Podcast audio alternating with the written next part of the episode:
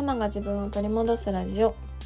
このラジオでは子育て真っ最中の私が子育てを通して自分を見つめ直す方法や母親として過ごす中での気づきや学びをシェアしていきます。こんにちは杉部です。え我が家はですね今あの手作りのグラノーラがあの大流行しております。あの私のお友達が何人か手作りのグラノーラを作っていてでずっとね結構何年も前から作りたいな作りたいなとは思ってたんですよ。うん、ただ一見ものすごく難しそうに見えて何回か挫折したんですね。うん、なんですけどやっぱり作りたいと思ってあの材料を買ってで次はその材料をずっと放置してたんです。なんですけどあのやっとね重い腰を上げて最近グラノーラを初めて作りましたでできたグラノーラの写真はねあの嬉しそうにインスタに上げてるのでよかったらあの見ていただければと思うんですけれども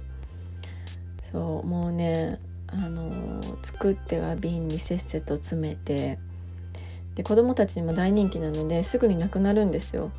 でまたせっせと作ってまたせっせと瓶に詰めてみたいなのをあの連日何回も繰り返しておりますそう栄養価もね高いし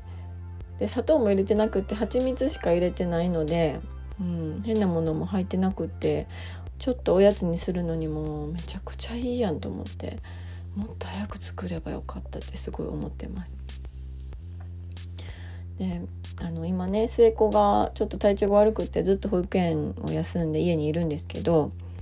その間も、まあ、なんかこう口が寂しいとかってなってきたら「ママあれ食べていい?」とか言ってその瓶をね小脇に抱えてもボロボロこぼしながら食べてるんですよ。そうでまあそれで機嫌がいいならいいかと思ってあの食べさせてるんですけどね。うん、でこれからもあのちょっと手作りグラノーラブームが我が家ではしばらく続きそうな予感がしております。はい、えー、今日のテーマなんですけれども今日のテーマは予定を立てること自体がストレスっていうテーマでお話ししたいと思います。えー、なぜねこのテーマにしようと思ったかっていうと今私があのそのことでストレスをめちゃくちゃ感じてるからなんです。そうあの、まあ、さっきもお話しした通り末っ子がねかなり長い期間保育園をお休みしてるんですよ。うん、であの今月は、まあ、ゴールデンウィークがあったりとか、まあ、あの学校の急な休校があったりとかあとは大雨警報が出てお休みがあったりとかでなんかものすごく休みが多いんですよね。うん、で学校が休みになると私もまあ必然的にあの仕事っていうのができないのであの、まあ、しようと思ったらできるんですけどねでももうどうしてももう進まないのでそういう時はこう何もしないようにしてるんですね。ってなると、まあ、保育園も一緒にお休みをさせることになったりするのでで数えてみたらね今月保育園行ったの4日だけなんですよ。そうもうほぼ家やんと思って いました。でってなるとあのまあ私がね立てていた予定っていうのは全然予定通りに進まないんですよね。うん、でそれって一つ一つは本当に小さいことだったりとか、うん。まあ、予定というまでもない、まあ、自分がね、まあ、ちょっとあの TVer で 1週間以内に消える前にドラマ見たいなとかねほんとそういう予定というほどでもない自分のしたいことみたいな、うん、のもあの思い通りにこう進まないわけですよね。そうってなるとそのちっちゃなもどかしい気持ちがもう積もってきてそれがものすごいストレスになるなっていうのをあの改めて体感してるのでちょっとこのことについて話そうかなって思いました。うんあの子供をね産むまではこう to do list みたいなのを書くのがものすごく好きで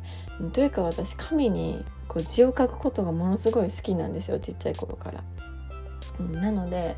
to do list とかを書いてね、まあ、したいこととか欲しいものとかいろいろ書いてで、まあ、今日することみたいな感じで書いて今月すること今年中にしたいこととかいうのね書いてたんです。で今も書いてるんですけど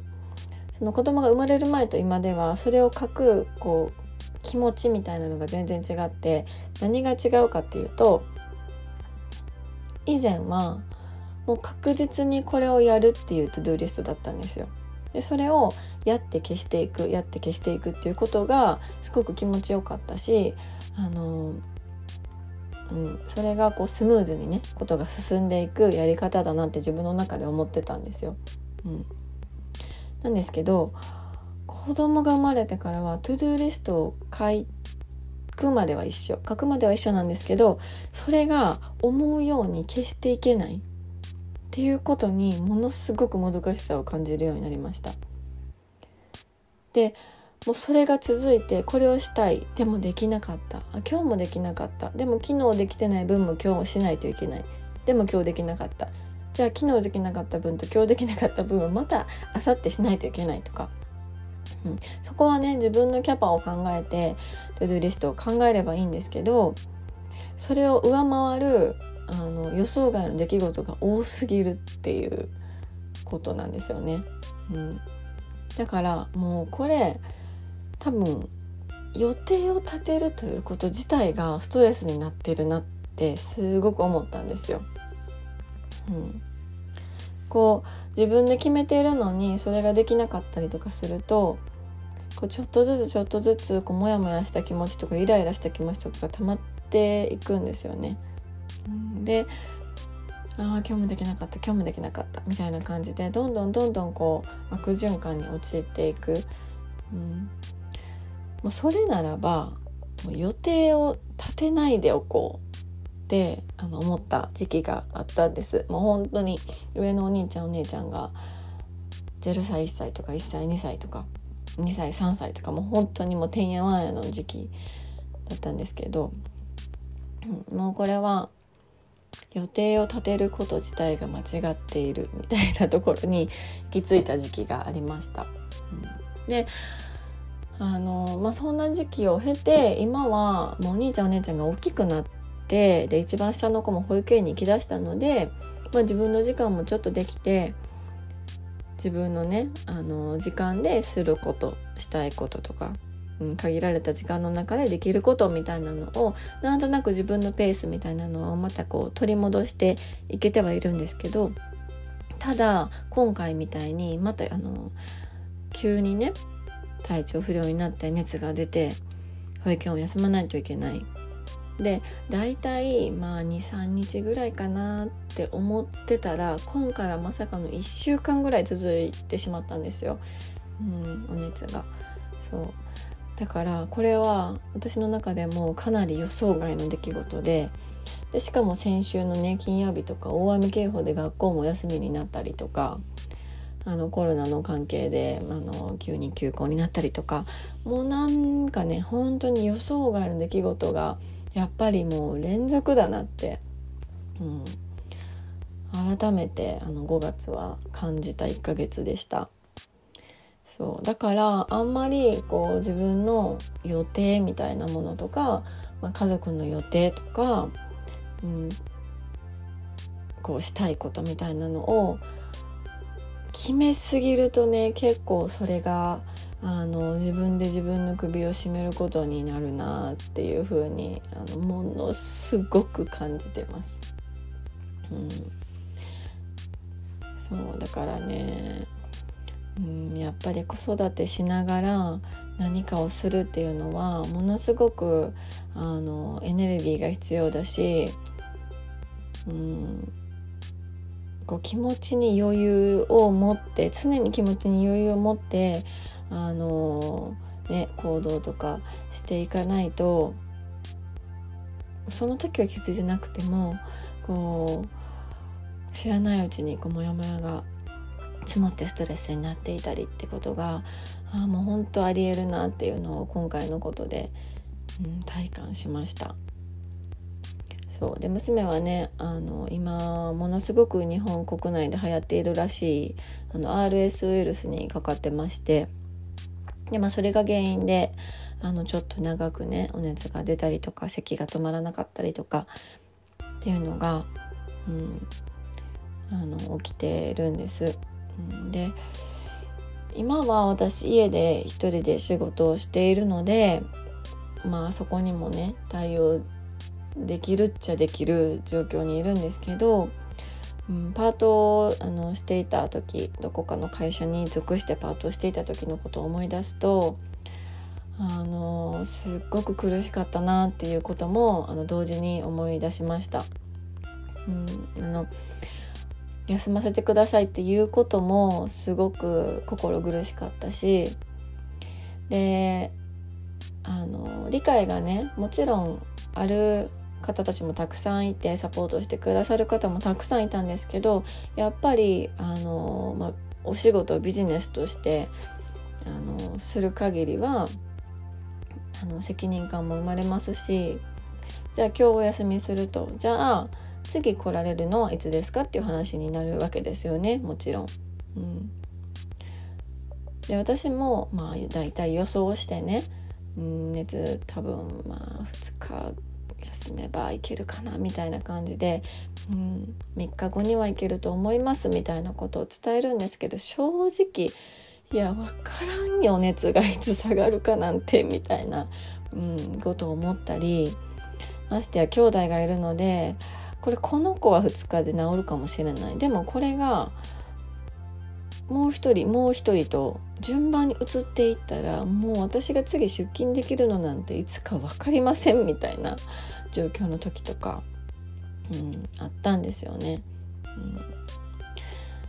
で、まあ、病児保育とかねあの実家から親を呼ぶとか近所の人に頼るとかいろんな方法はあるんですけどうん。またそこでも一個一個こう悩みが発生するわけですよ。うん、なんかパートなのに病児保育を利用するほどもないんじゃないかとか、うん、このね熱がある体調不良の子供をばあばに見てもらったらばあばにもつるんじゃないかとか、うん、そう。だからまあ私が謝ってあのお休みねすれば一番いいのかなとか思ったりね。いろいろ本当にそこの葛藤はもうこれまでに本当にあって、うん、で次出勤する時もものすごく申し訳ない気持ちでね周りにこう謝ってとか、うん、なんか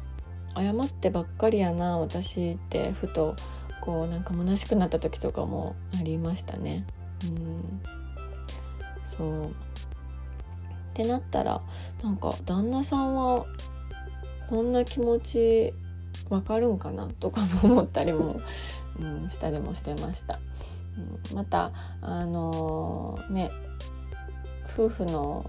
こう価値観の違いみたいなのもあるなって今回のことで思ったので、うん、それもまた話していけたらなって思っております。では今回はこの辺でおしまいにしたいと思います。最後まで聞いていただきましてありがとうございます。えー、明日5月28日にいよいよ無料のオンラインお茶会を開催いたします、えー、ギリギリの参加でも大丈夫ですのでもし気になられる方は、えー、LINE の公式アカウントからお茶会参加希望というふうにメッセージをただければと思います。公式 LINE アカウントの URL は概要欄に貼ってあります。是非ご登録をよろしくお願いいたします。では今日も素敵な一日になることを願っております。